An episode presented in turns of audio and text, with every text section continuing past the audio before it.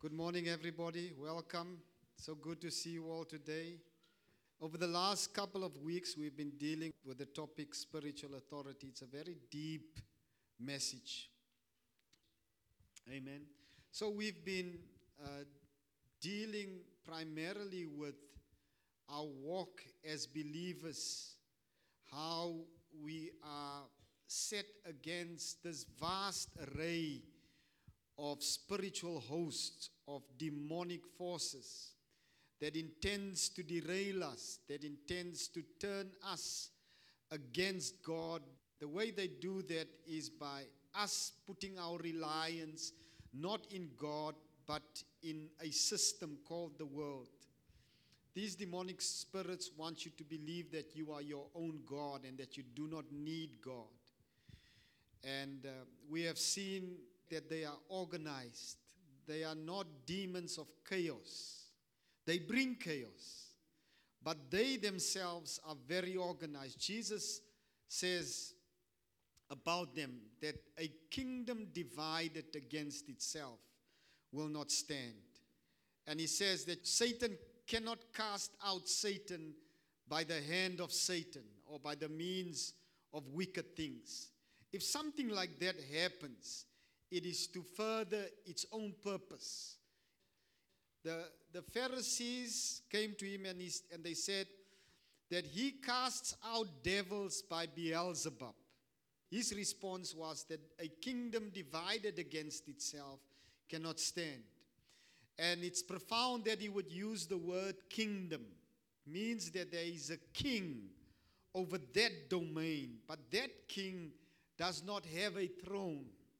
The throne of that king is upon the hearts of the proud. That's his throne that he wants to create in the earth, and he sits upon the hearts of the people. And so these demonic spirits are very organized. There are multitudes upon multitudes upon multitudes of them. Because when God created the angelic, before there was any sin, he created enough. He created more than enough. The angelic hosts cannot procreate because they do not have the procreation power of God locked up in them. It means they don't have the image and likeness of God. They have a divine image, but it is not the image that we have of God. It's not the likeness that we have of God. They are supernatural beings. They are powerful beings. And if they were not restrained by certain principles that God placed in the earth, they would destroy mankind at the wink of an eye. They are powerful beings, beings that we must not call out, beings that we must not test.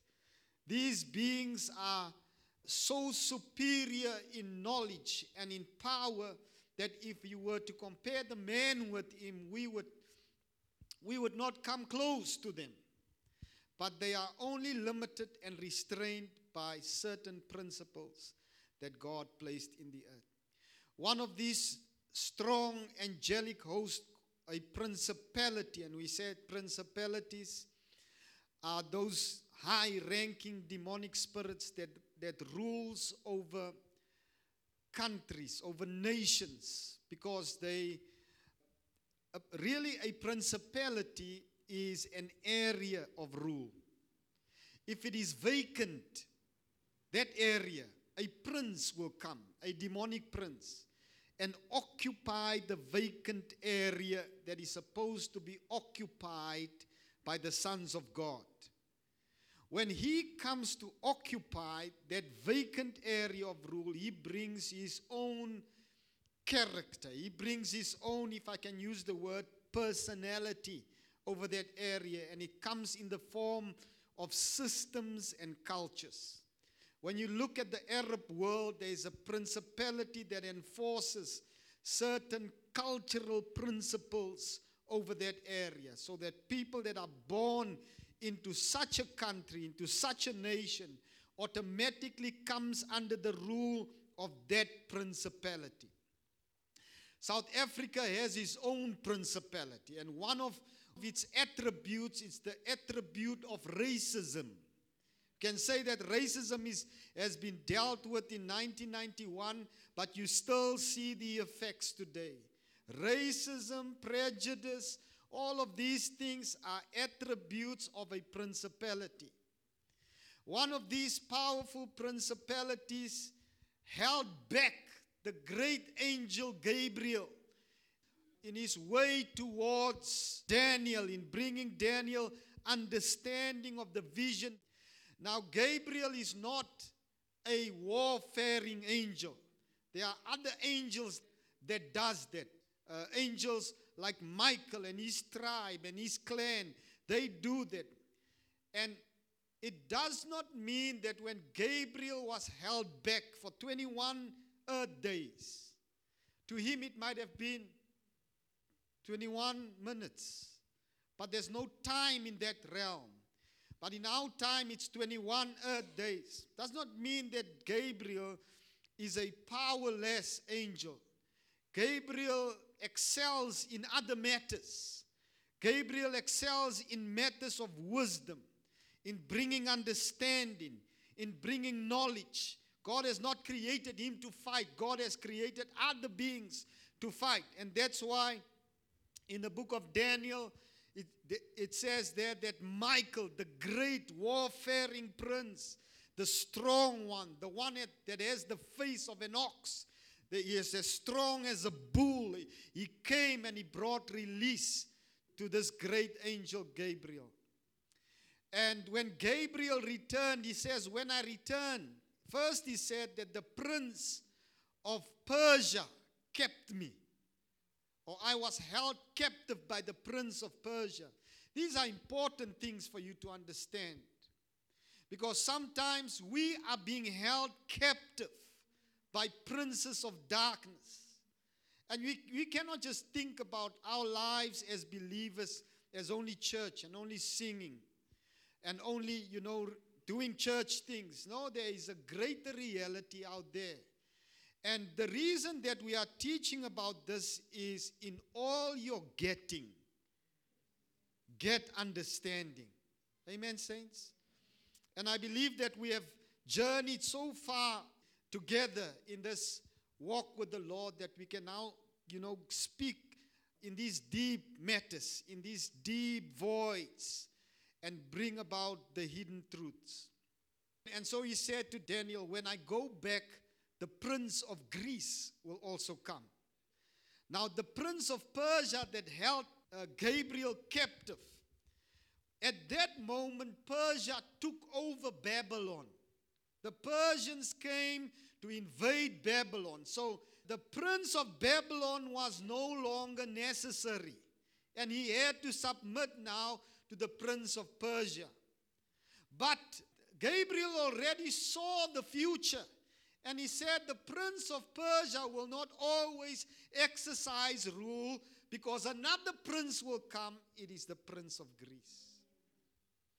And so this is the great power, the great insight and wisdom and foreknowledge of Gabriel. Gabriel and his clan and his type of angels will always come to minister to the man. When he comes, you won't even recognize him, because he has the face of a man. Did you see that picture that was up there when Matthew sang? Right in front, you saw these angels. One had the face of an ox, face of a man, face of a lion, and the face of an eagle. If you were to see some of the angels that God created, your mind would not be able to fathom and understand the purposes of God in such creation. But we are familiar with the angels that looks like Gabriel because they look like a man. It is so that the message might not be lost. When they bring the message, you see the man. So the Bible says, do not for, forget to entertain strangers. For by doing so, some of you might have entertained angels. You might not even know that it is an angel. God might send a man into your life. And I know some of you have, must have experienced this. You'll say, out of the blue, someone just came. I don't know where they came from. This is how God works. You should have been in an accident. But just at that moment, something happened. God sent angels. Angels are a reality, and they are intervening in our lives. They are ministering for us. They are keeping us out of harm's way. Some of us should have been dead, but if it was not for the angels of God, God does not personally come. God has representatives that works on his behalf. They know the very heart of God. They know the very mind of God. They know how God feels about you. And that is why they will come to surround you. They will cover you with their wings. The Bible speaks about how God will cover you with his wings. It's not that God has wings. He uses his angels to cover you, to protect you, and to keep you. It says of God that he is the glory in our midst and a fire that surrounds us. The fire of God that surrounds us speaks about these burning ones, these angels, these sentinel and watchmen. And we must be very aware of them. And we must be very careful in how we conduct our lifestyles. Because In, in some of our fellowships, they do not want to hear how we speak about our brother. And they would remove ourselves from that fellowship. And the way we act, the things that we watch on television and on our laptops, must be, we must be so aware that we don't offend them by the lifestyles we live. But I can guarantee you that they are there. They are ready to perform God's bidding. They are ready to prosper you. They are ready to bring breakthroughs of many kinds, healings. They are ready to bring prosperity. All of them, they are waiting to hear the word of the Lord from your mouth. They are your attendants. Just like there are these mighty angelic beings, there are also demonic spirits that wants to withhold the goodness of the Lord from you.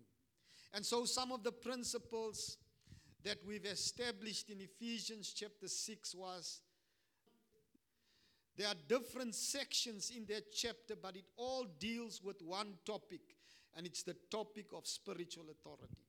Amen? Are you still with me, saints? Listen attentively. Remember verse one said, "Children, obey your parents in the Lord." I thought about it.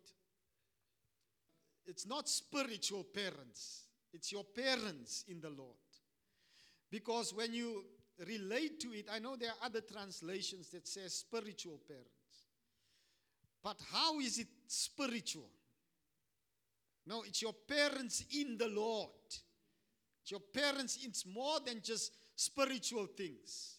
You want to buy a car, you come, uh, parents in the Lord, come with me, I want to show you this car. What's the spirituality about it? You understand what I'm saying? There are, it's, it is not just regarding spiritual matters. But we've established, and we spoke at length about this, we've established that God places oversight. And we call it spiritual oversight. Amen? And then beyond that, it, Hebrews chapter thirteen verse seventeen says it this way. Obey your spiritual leaders, and do what they say. Listen to this, and you must remember it for later. Their work is to watch over your souls, and they are accountable to God. Give them reason to do this with joy and not with sorrow. That would certainly not be a benefit for you. Amen? So what do they do? They watch over your souls, because they must give an account to God. The second thing we've established was in verse two, honor your father and mother, which is the first commandment with promise. And with honoring your father and mother, it speaks about relationships. So the first thing is to get your position right. Know who is your pastor. Don't be one foot here, one foot there. No, this is my pastor. These are my spiritual parents. I'm going to submit to what they speak, to what they say. I'm going to be doers of the word that they bring. Then that settles it. I have to say that, saints, because people have got lots of pastors. Pastor Oral is your pastor. T D Jakes is your pastor. So and so is your pastor. You, you have many voices that speaks to you. And so you are unstable in all your ways. You need one voice to speak to you. Normally such messages you get a guest speaker to come and say that. But I'm beyond that now. Honor your father and mother, your natural people, natural relationships. And it's not just your father and mother, but everything that comes out of them. Whether it's a step, step brother, a stepsister, everything. You make sure that relationships there are sorted out. Before you go and rebuke demons, cast out demons. If relationships are not sorted out, if you have no spiritual oversight, you stay away from those things. You will hurt yourself. You don't meddle in, in matters like that if the first two things, those are the first things. It's things that you can do yourself. Sort them out in your life. Sort out if there's problems with whatever relationship issues you have. You just release yourself from those things. I know some people are terrible. Some brothers and sisters are, are wicked, evil. It's like they are the devil themselves. But you forgive them. You get it off of and out of you. You don't walk around with grudges. You don't walk around with unforgiveness and make yourself sick. No, get it out of you. Some people walk around with grudges and unforgiveness for ten years. No, I will wait until they come to me. You don't greet them. You don't want to be in the same room with them. You have to break that nonsense over your life. It is a curse, and the enemy wants to keep you bound. You have to release it, saints of God, so that you can live in the newness of life. Hallelujah. You see how all of these things is a precursor to us overcoming the devil. Because we must overcome him. Yes, Jesus overcame him by the cross, but we too have our own fight. We have our own wrestle against these demonic hordes. And the, the, the reason Jesus overcame him is so that we might not fight against him on that level, on that higher dimensional level, but through our lifestyles. Amen? And so today I want to speak about Ephesians chapter six, verse fourteen. So here are some of the other principles. He says, stand therefore, having your loins girt about with truth, and having the breastplate of righteousness, and your feet shod with the preparation of the gospel of peace. Verse sixteen. Above all, taking the shield of faith, wherewith you will be able to quench all the fiery darts of the wicked. And take the helmet of salvation and the sword of the Spirit, which is the word of God. Verse eighteen. Praying always with all prayer and supplication in the Spirit, and watching thereunto with all perseverance and supplication for all saints. You see, saints, when we pray, there are different kinds of prayer. He says, pray always. When, when must we pray? Always. Always. Prayer is a prerequisite in the life of the believer. We don't just pray at church. We don't just pray when we come together, but we pray always. How do we pray? With all types and kinds of prayers. There are prayers that you murmur. There are prayers that's in your heart. There is yielding prayers. There's prayers that you hope for. There are prayers that you must actually release from your mouth. There are uh, very passionate and fervent prayers. Bible speaks of Jesus, how he prayed with loud cries. Loud cries. Because he knew that the situation concerning the redemption of the people were desperate. When you are desperate, you will pray with loud prayers, with loud cries. You will not ask people on Facebook to pray for you. But I think people are not desperate enough. They are not desperate enough. I know many times we see young men say, I need a job, pray for me. Man, they will come to church early. They're there in the prayer meeting because they have nothing.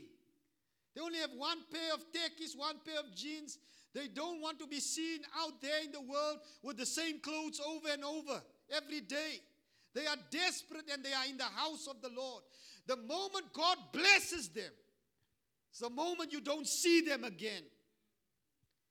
And that is why it is good that God would withhold things from men like that. Because he knows that they won't, you won't see them anymore. They want to consume the blessing of God upon their own lusts, upon their own obsessions.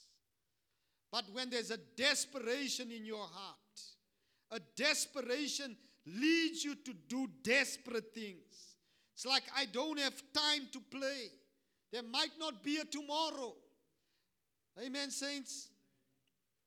And so the, I'm speaking about these types of prayers that we pray. Sometimes we don't need those soft prayers. Sometimes we need loud prayers. Sometimes we don't need loud prayers. Sometimes we need soft prayers. When we speak to the Lord, we speak to him as the lover of our souls, the one that we are in love with. We don't come and shout him.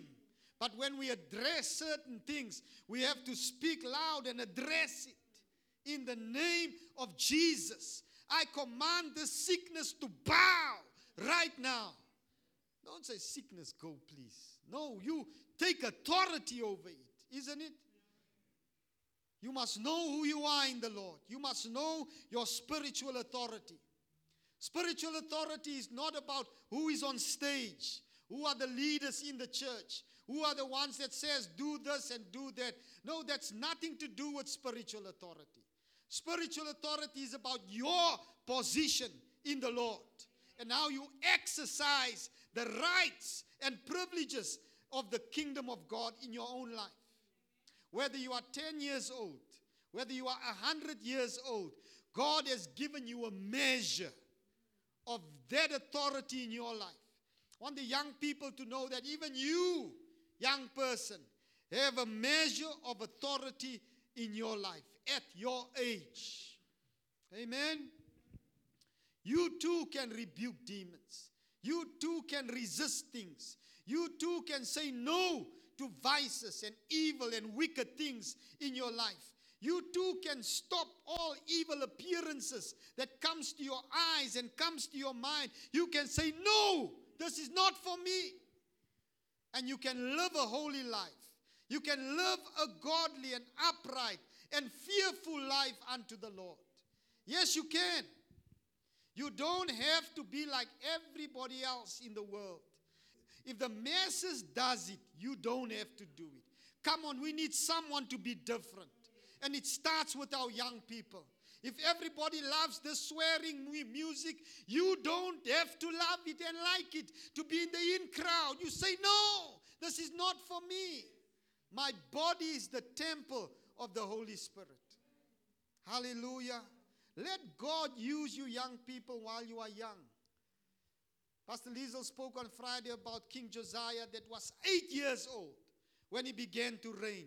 As a king, as a king, you have to know that you are kings in this life through Christ Jesus. You have to know that you are a royal priesthood, a peculiar people. When people think about you and look at you, they must say, peculiar. We can't figure him out. Mystery. There's secrets about him. They must not say, ah, same like anyone else, common, mediocre, afgewater. No, they must say, this one is different, pure, upright, integrity. Hallelujah. You know how rare it is to find people like that? I remember many years ago, I felt so unaccomplished as a young person. I said, Lord, I can't take this. Feels like a condemnation upon me. I, I've got to be different. And I was thinking about all my peers and friends. Some of them accomplished. I said, Lord, I've got to be different. I don't like this. It's like a bland taste in my mouth, like this coffee now. It's it's not warm anymore. It's lukewarm. So it's like it's like that. I can't I can't have this life, Lord. And the Lord said to me, there are not many godly men. There are not many that's holy. There are not many that's bold for the kingdom. There are not many that praise. There's work for you to be done. You want to be different? You can be different. You know, people that blends in are the people that blends out very quickly. When they die, we forget about you the next week. We just come to your funeral that Saturday to eat the mutton curry. But the next week we have forgotten about you. You cannot die like that, saints. Your life cannot be spent useless like that. You must make your legacy, your name, live on unto the next and unto the next and unto the next generation. And the only way that you can do that is not by really who you are in your own strength, but who you are in what God has ordained you to be. God has a purpose for your life. That purpose for your life is set in the heart of God, not set in stone. It is set in God's heart. You have to find your purpose. Be desperate about it. And once you find it, work at it with all your might. You know, purpose will call you to work without pay. But when you do it, when you find it, there's so much satisfaction in you. It is like I've, I've got all the pay I need. Because this is the feeling I want, a feeling of fulfillment, a feeling of joy. I remember Natasha when she wanted to be a fire, they call it a fire person now, a fireman in those days. She worked for years with no pay, and, and we thought she was crazy. She woke up every morning early, came back home late, because it is something that was put in her heart. It's something that God designed for her before the foundations of the world. Many lives she saved. I cannot look at blood, but she, it, it's something that excites her. It's because it's built into her. What has God built into you? What are those burning desires? What are those things that causes your heart to jump, to leap? When you were born, God placed it there. He knew you before you were in your mother's womb. Every hair on your head is numbered. Every hair. Even those that don't have, every hair is numbered.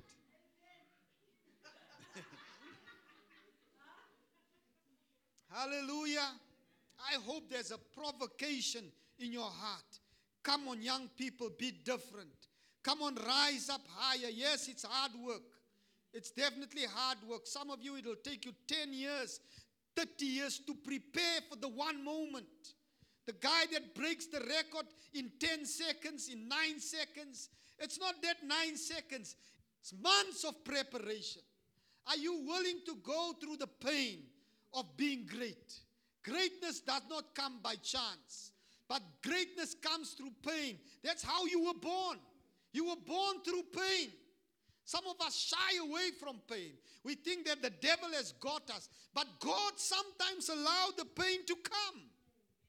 Let me say it again. God allows pain to come in your life. He wants to squeeze out the good. Wants to squeeze out the strength in you. Wants to squeeze out the best in you. Don't give up while you are in the middle of being birthed through the, the channels of God. Hallelujah. What are these things that the Bible speaks about? The belt of truth. And we spoke a little bit about that in the first session. But your loins being girt about with truth speaks about readiness for service. Speaks about endeavor. Speaks about effort. When you've got the belt of truth around your waist, it shows that you are now ready to do something. You are now ready for effort. Some of us, we are so lazy. We can't even sweep the yard. But God has built this thing in us. You have to know it. Don't let your mind lie to you. Don't let the devil lie to you and say, this is how I am. No. You are naturally a hard worker. Naturally. Because God made you like that. God is a worker himself. Jesus said, said to us, work while it is day. And he speaks about how he must work. And so it is in you to work as well. It is in you to naturally tidy up things. That's the truth that we live. Truth speaks about, it speaks about our strength. The Lord speak, speaks to Jacob and he says, kings will come out of your loins. The loins speaks about the seat and the center of procreation. Every one of us here can create something because our Father is a creator. Everyone has got a unique thing to create. Some of us create atmospheres, like Wix created an atmosphere. And people were infused and injected with joy. Some of us can create things with our hands. We must not underestimate who we are, saints of God. Don't underestimate just your presence. You, by you just arriving, being there, you come to create something special in the lives of people. I know it. I know when I see people, they bless me. Just, just them being there, it blesses me. So don't think that you are insignificant. Don't let that devil lie to you. Insignificant, no one knows you, that, that you are there. When the church is over, no one will even greet you and ask you how you're doing. That's a lie of the devil. It's one of his schemes, his tricks. No, you are special. You are important. I know people don't say that a lot, but you have to believe it. Truth stands against falsehoods, stands against all the tricks of the enemy. Truth, because the, the thing that is true is the standard. The thing that is true is the barometer. It's the benchmark. Everything else aspires and strives to get to the benchmark. How about you being the benchmark? How about you being the embodiment of truth? How about you, when people think about you, say, I want to be like him? How about you where God has placed you? How about you being the number one? Why don't you be the leader amongst your friends? Why don't you be the one that says no, yes, now, later? Why don't you make up the decisions? You become the benchmark. You become the truth. Jesus says of himself, I am the way, the truth. Truth is a person. Amen? And if he is a person, then you can be the truth. Hallelujah. You'll see people come to ask you, what do you say about it? Didn't they do that with Jesus? What do you say about this thing? Moses said we must do this. But what do you say? They came not knowing that they came to the standard. They came to the truth. And Jesus would say, Moses said that, but I say unto you, verily, verily, I say unto you. You see, he now comes and sets a higher standard. He raises the bar. Moses says, an eye for an eye and a tooth for a tooth. Even though you don't have two front teeth, but a tooth for a tooth. But I say unto you, love your enemies. Pray for those who use you. Matters of the heart. He deals with things that are deep-rooted. He doesn't deal just with the outward things, but with the deep-rooted things. Of the Messiah, it is said, righteousness shall be the girdle of his waist, and faithfulness the girdle of his loins. He is the truth. But his girdle is righteousness and faithfulness. That's why Revelation says he is the faithful witness. Faithfulness is a wonderful virtue, saints. People who has a loose girdle or who does not have a, a belt is people that has uh, helplessness in their personal lives. It's like when a, when a, when a boy is circumcised, he must wear a dress because he's helpless. But do you know there are There are men that are boys that looks like they have been circumcised yesterday. They are, they are useless, good for nothing. You don't even touch them, then they cry. No, God wants you to put the girdle on. Service, readiness, endeavor. Make an effort. Make an effort in whatever thing you are facing to change that situation. Even it will cost you blood. You must strive and fight against those things. An effort. Let me quickly move here. The breastplate of righteousness. It's a breastplate because it guards the heart. The breastplate. The priests used to, war, to wear a breastplate. It had four rows with three stones in it. Twelve stones in the breastplate of the priest. Precious stones. And on each stone there was written the name of each tribe, each of the twelve sons of Jacob. And the, they were not allowed to remove the breastplate from the ephod. They were not allowed to. Because when the glory of God shone on the breastplate, it would bring a kaleidoscope of colors in that dark place where the Holy of Holies was.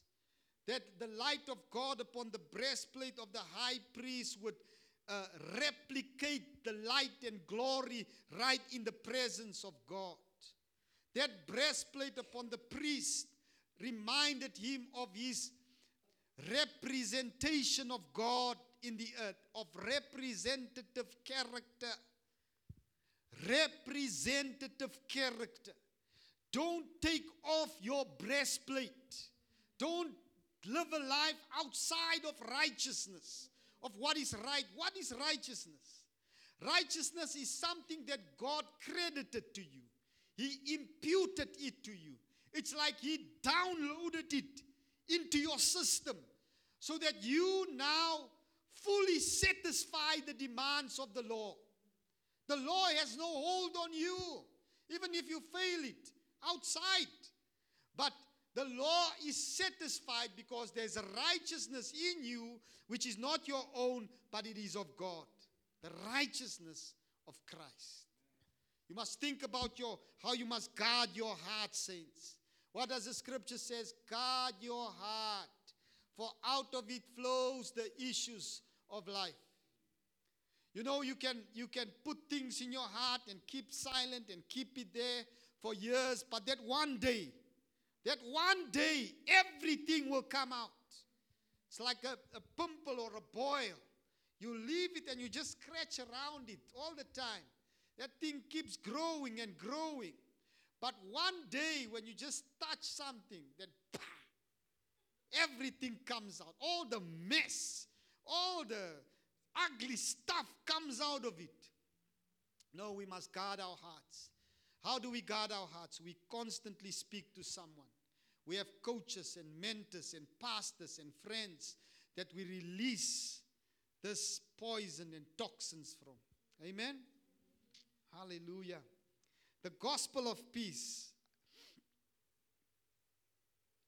speaks about the, the, the shoes for the preparation of the gospel of peace.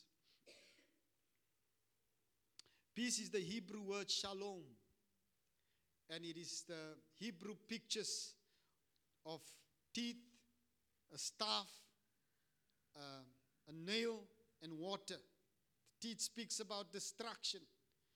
The staff speaks about order. The nail speaks about establishing or fixing something. The water speaks about trouble, chaos. And shalom means to destroy the order that establishes disorder. This is the gospel that we must preach. Not just preach, the gospel that we must become. The gospel of shalom. It is a gospel that brings order where there is chaos. It, it does not just bring order, it destroys chaos. If there's chaos in your home, it must be utterly uprooted and destroyed and cast out. You do not give up until your last breath, until that chaos leaves your home, until that chaos and disorder leaves your family, your loved ones. You pray till your last breath. Hallelujah. to destroy the order that establishes disorder. Why is it the shoe? Why is it the, your feet shod with the preparation of the gospel of peace? Because the heel is the first part of your body that touches the earth when you walk. You don't walk like this on your toes. If you walk on your toes, you come as a thief. A thief walks on his toes. But the one that rules, the heel, the heel touches the earth first. You walk with confidence. Your shoulders is pushed back and your chest out, because you walk as a ruler. You remember what the Lord said to the serpent? He said about the seed of the woman that would come. He said, "You will bruise his heel, but he will crush your head." The heel is a very important part in a man's anatomy. If your ankle is swollen, or if you broke your ankle, it changes the way you walk. And you do not walk like a ruler anymore. Someone who limp is someone that's weakly. Someone that has troubled. Someone that had an accident. It is someone that you rather not ask him to change the light bulb. You rather not ask him to be of service, to endeavor, to put an effort in. You rather give him the chair and say, "Sit down, because you are no good." Many of us still, are, we are limping like that. Our heels have been bitten, but we cannot move on. It's like he keeps hold of your heel. That is why Jacob, when he was born with his twin brother Esau, he grabbed the heel. Didn't the hand, grab the hand or any other part, he grabbed the heel. What does the heel speak about? It speaks about restriction. Restriction of movement. And when you think about this in a spiritual sense, you can see how maybe someone or something has grabbed a hold of your heel. I say someone because normally it's relationship things. They got your heel. You can't move forward in life. Maybe it's not someone. Maybe it is a situation, an issue. Maybe it's you yourself. You got your heel stuck in a trap and you can't get out of it. And you stay in that place for months and for years and you can't move forward. Sometimes the heel is trapped in the heart of someone else, and you can't move forward. Psalm forty-one verse nine. Even my own familiar friend, in whom I trusted, who ate my bread, has lifted up his heel against me. The heel can also be used to strike someone, to push him down. While he's still there, push him down. He ate my bread, but has lifted up his heel against me. Where is your heel? Where are you limited? It speaks about the limitations in our lives. Where are you held back or held captive? Where are you deprived from greater things? In the Lord, in life, greater things in life in general.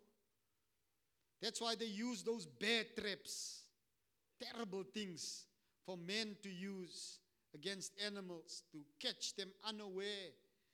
They can't see the trap, but when they step into it, the pain is unbearable. You just get some cruel men upon the face of the earth. There must be movement in our lives, saints. Remember the two that were on the road to Emmaus. When Jesus rose that day from the dead, he appeared to two men whose heels was touching the earth. The other eleven disciples sat in the upper room. They loved the experience of the upper room. They wanted to keep that experience and they did not want to move forward in life. God said to Moses, "Now take the rod and go speak to the rock." No, Moses held on to the past movements of God, to the past miracles. We want to sing the old songs. We want to go and dance. No, God said, "Take it, but now go and speak." There's movement in the things of God. God does not want you to stay stagnant where you are. You have to keep on reading the word. You have to keep on hearing the word. Amen? Movement. There must be movement in your life. I want to challenge you today. Wherever you find yourself, seek to move. Seek to improve. Seek to become better. Seek to look better.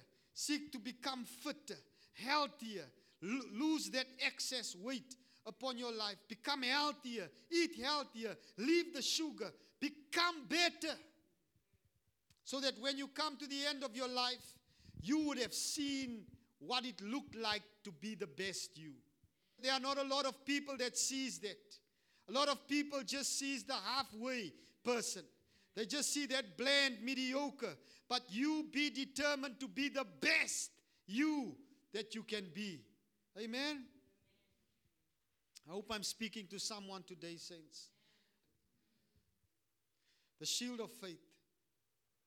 So then faith comes by hearing, and hearing by, and hearing by the word of God.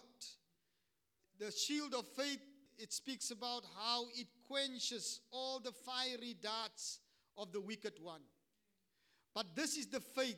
This is the faith that, that this implies. It is that faith that comes by hearing. It is important, saints, that you come under the proceeding word of the Lord as often as possible. This thing just polishes your shield. How does it work in real life? Remember when Jesus was tempted in the wilderness? He lifted up the shield of faith. He did not attack. He lifted up and he says, but it is written. It is written. What will you say when temptation comes? When you are accused? What is your it is written reference? We must always have a it is written reference. That is why you sitting under the word like this does something to you internally.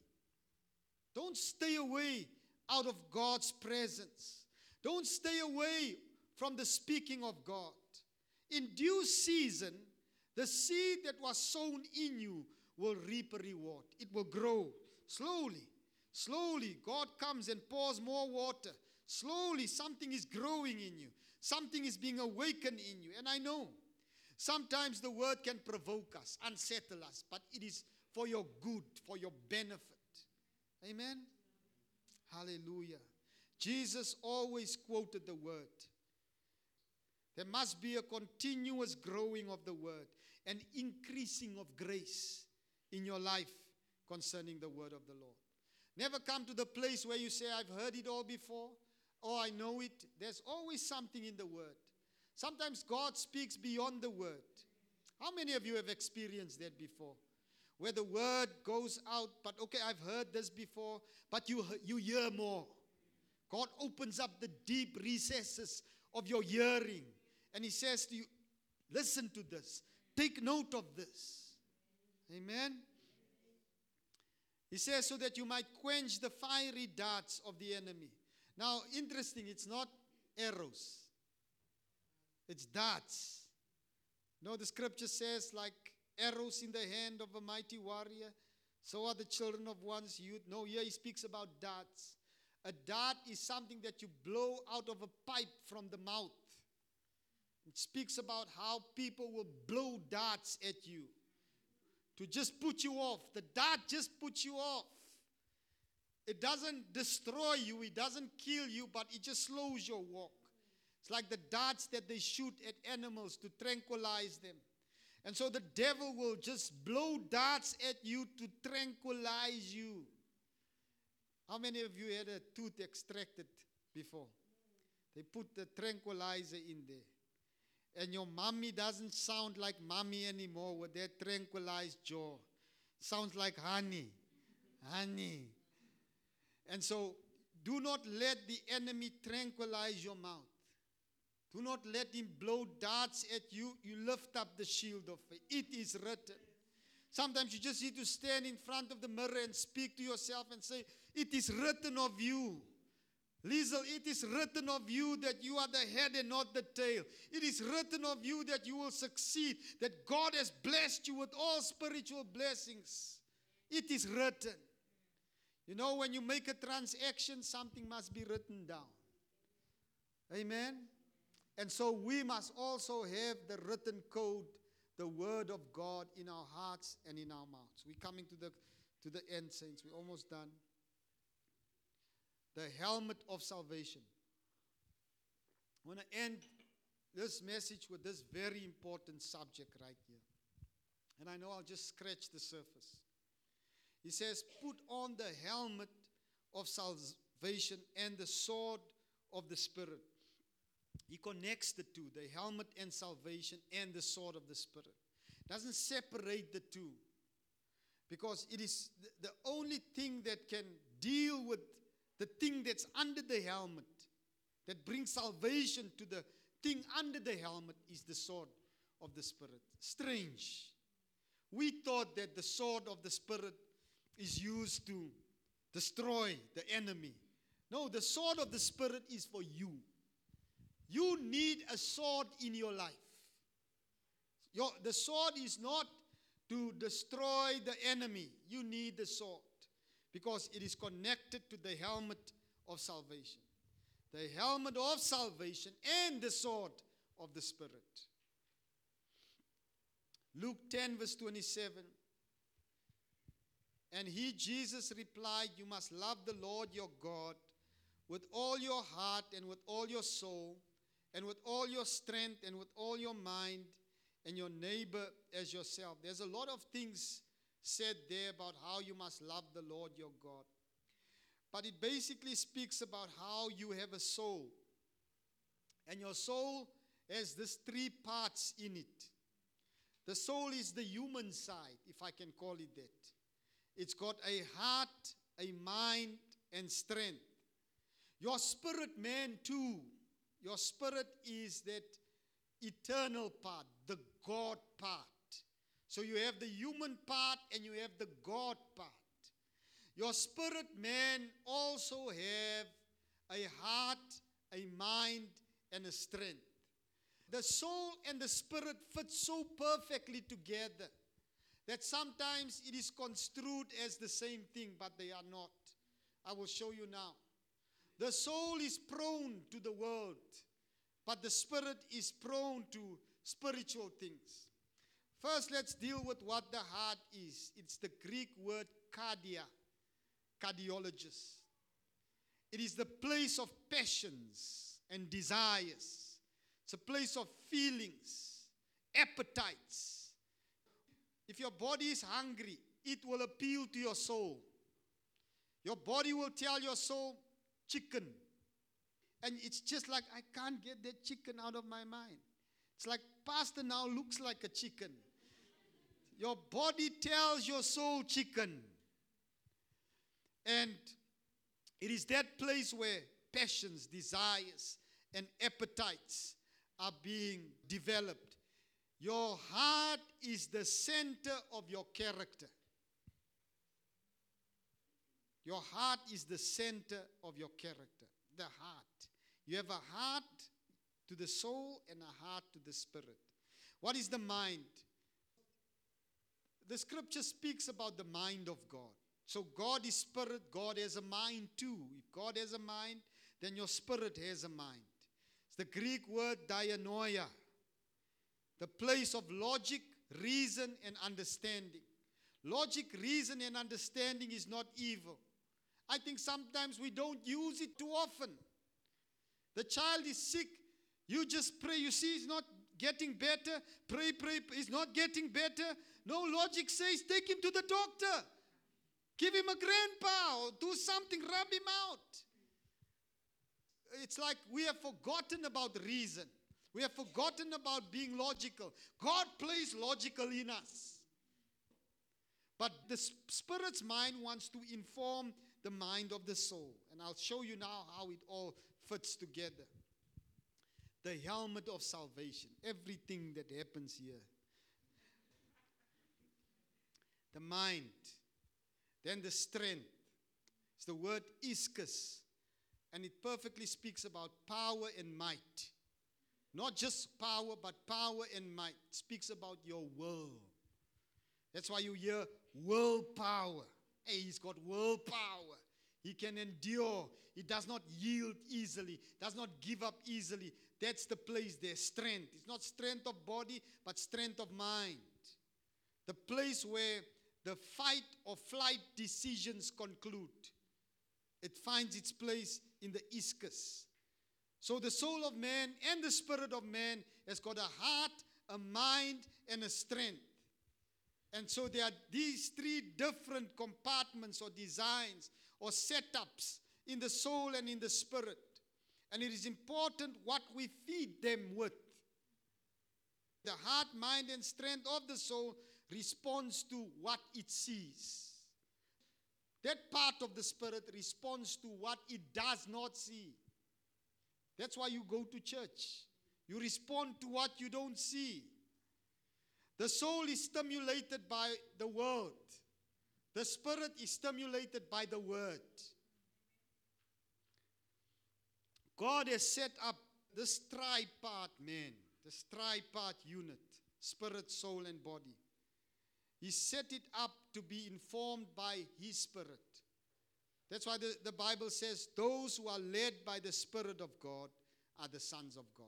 That's the first place, to be led by the Spirit. Let me just read First Thessalonians five twenty-three. Now may the God of peace himself sanctify you completely and make your whole spirit, what? Your whole spirit, soul, and body be preserved blameless at the coming of our Lord Jesus. When he uses the word whole, he is saying to us there are composites to these things. Amen. The composite of the body has even greater detail. The body has composites, the soul has composites, and the spirit has composites. I'm setting you up for next week's message, saints, so that you understand certain things in your life. Amen.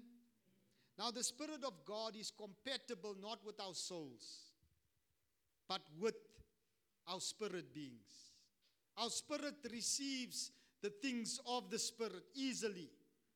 But when we try to receive eternal things, the things of the Spirit through the soul, or even through a cell phone, things will go off. You see how you have to quickly navigate.